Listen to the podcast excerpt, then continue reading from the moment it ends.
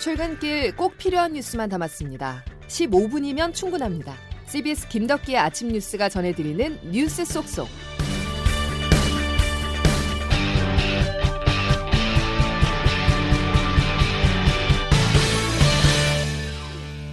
여러분 안녕하십니까? 2022년 1월 3일 김덕기 아침 뉴스입니다. 해는 바뀌어도 코로나19 방역은 바뀌지 않았습니다. 오히려 더 강화됐는데요. 오늘부터 방역 패스의 유효 기간이 적용돼 백신 미접종자와 함께 유효 기간이 만료된 45만 명 가량이 다중 이용 시설 이용에 제한을 받습니다. 방역 패스의 유의 사항을 장규석 기자가 설명해 드립니다. 예방 접종 인증 전자 증명서 쿠브 또는 카카오 앱에서 나오는 QR 코드 화면을 인식기에 댔을 때 이런 소리가 나면 앞으로 방역 패스 적용 시설엔 입장할 수 없습니다. 오늘부터 방역 패스 유효 기간이 적용되는데 유효 기간 6개월, 즉 2차 접종 후 180일이 지나면 방역 패스상 미접종자로 분류됩니다. 중앙방역대책본부 이상원 단장입니다. 딩동 소리가 나오는 경우에는 미접종 예외에 해당되는지 확인하여 주시고 시설 이용이 불가함을 안내해 주셔야 합니다. 즉 식당과 카페는 물론 영화관과 공연장, 헬스장 등 실내 체육시설, 목욕탕, 학원, 스터디 카페, PC방, 박물관, 도서관 등 다중이용시설 17종은 오늘부터 접종 완료자입니다. 이런 음성이 나오는 사람만 입장이 가능합니다. 또 방역패스 앱을 업데이트했을 때 QR코드 테두리가 파란색으로 되어 있으면 방역패스 유효기간이 아직 살아있다는 뜻입니다. 점심시간에 접속이 몰려 서버 마비가 일어나는 걸 막기 위해서 방역당국은 가급적이면 오전 중에 방역패스 앱을 업데이트해달라고 당부했습니다. 달라지는 방역패스 정책은 계도기간이 일주일이고 오는 10일 이후부터는 과태료가 부과됩니다.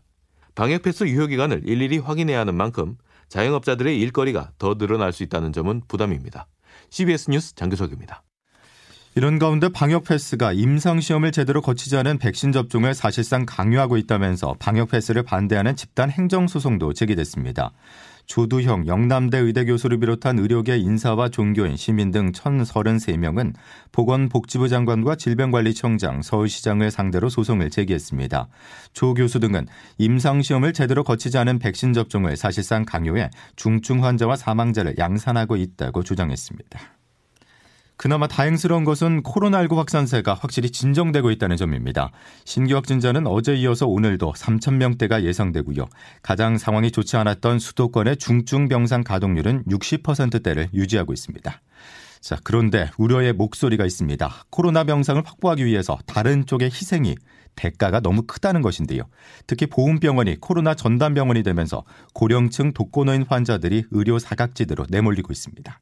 김정록 기자가 취재했습니다.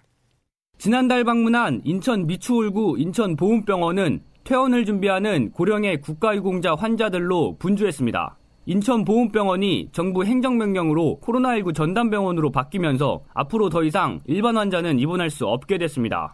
기존 환자들은 퇴원 조치된 뒤 집에서 통원 치료를 받거나 위탁병원 등 다른 병원으로 옮겨야 하는 처지입니다. 4년째 보훈병원에 입원 중인 80대 A씨입니다. 어떻게 할까 다들 국민들 하는 동네 조그만 병원들 찾아가야 비용이 있다고 만만치 않고 일부 보호자들은 코로나 환자를 받겠다고 일반 환자를 내보내는 것에 대해 불만을 제기했습니다. 월남전 참전용사 환자의 보호자 B씨입니다. 사람들을 퇴원시키는 이따의 경우가 어딨냐고요. 이래도 치료를 못하고 감기우락해서 다 나, 쫓겨나가니.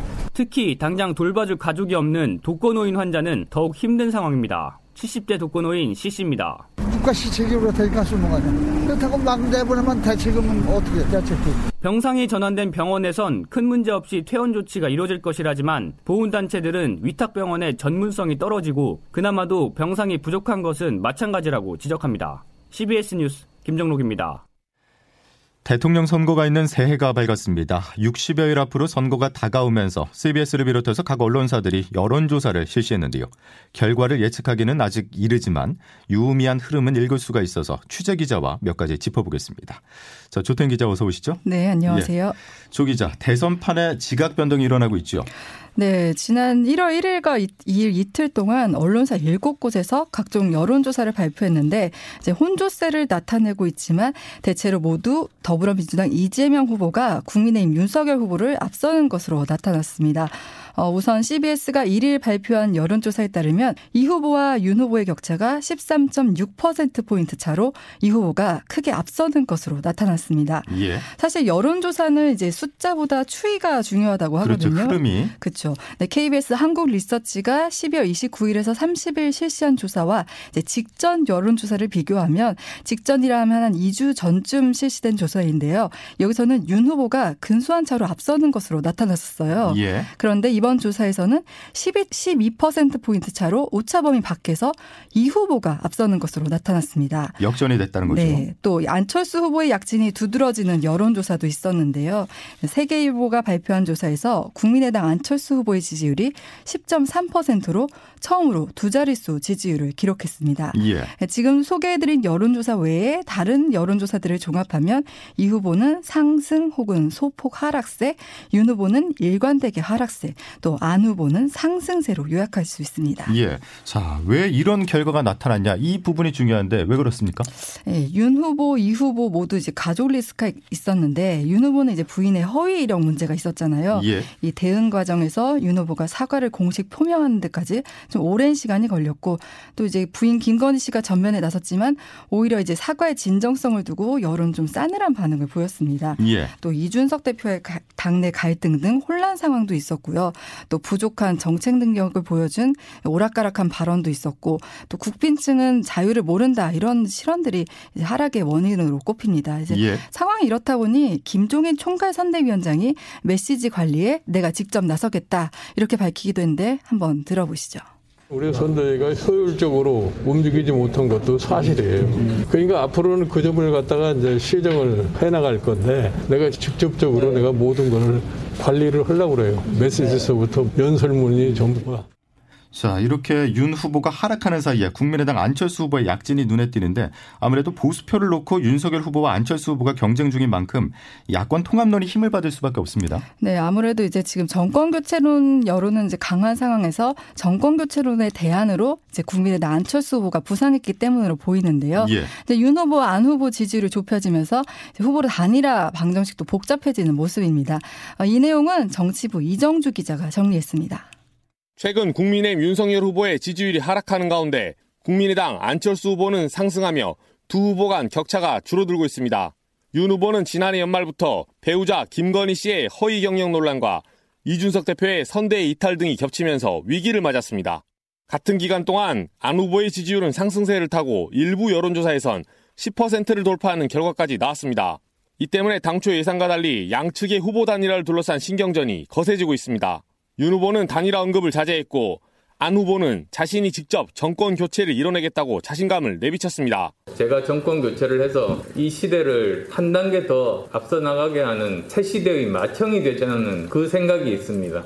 양측은 향후 단일화 협상 국면에서 유리한 고지를 차지하기 위해 일단 최대한 지지율을 끌어올린다는 계획입니다. CBS 뉴스 이정주입니다. 예, 지금 누구 하나 이렇게 안정적으로 이길 수 있는 상황이 아닌 만큼 사실상 1월 승부가 대권의 향방을 결정할 골든타임이라고 해도 과언이 아닙니다. 예. 예, 그렇다 보니 두 후보는 표심을 잡기 위한 정책 행보에 한 달 동안 공을 들이겠다는 계획입니다. 예, 여기까지 조태인 기자였습니다. 방송에서 전해드린 여론조사와 관련해서 알려드릴 릴 사항이 있죠. 앞서 말씀드린 여론조사는 한국리서치가 KBS 의뢰로 지난달 29일부터 31일간 전국 만 18세 이상 남녀 1000명을 대상으로 조사한 내용 그리고 리서치앤 리서치가 세계일보 의뢰로 지난 27일부터 29일까지 전국 만 18세 이상 남녀 1013명을 대상으로 마지막으로 서던포스트가 CBS 의뢰로 지난달 29일부터 30일까지 전국 만 18세 이상 남녀 1027명을 대상으로 조사한 내용입니다. 자세한 내용은 중앙 여론조사심의위원회 홈페이지를 참조하시면 됩니다. 자, 다음 소식입니다. 새해 첫날부터 군 경계 태세에 큰 구멍이 뚫렸습니다. 우리 국민으로 추정되는 한 명이 비무장지대 철책을 넘어서 월북하는 사건이 발생했는데요. CCTV에 포착되고 경고음이 울렸음에도 군의 대처는 아니했습니다. 해당 군부대는 비슷한 사건이 잇따라서 별들의 무덤으로 불리는 22사단이었습니다. 김영준 기자가 보도합니다.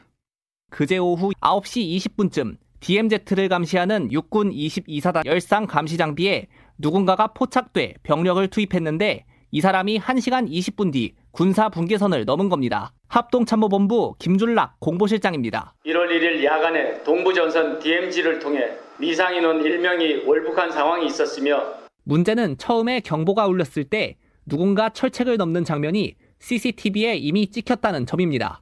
3시간 동안 이를 몰랐던 군은 뒤늦게 CCTV 영상을 돌려보다가 해당 인원이 6시 40분쯤에 이미 철책을 넘어갔다는 점을 알게 됐습니다. 군사 분계선을 넘어간 이상 우리 군이 할 수 있는 조치는 더 이상 없기 때문에 결과적으로 월북을 막지 못한 셈이 됐습니다.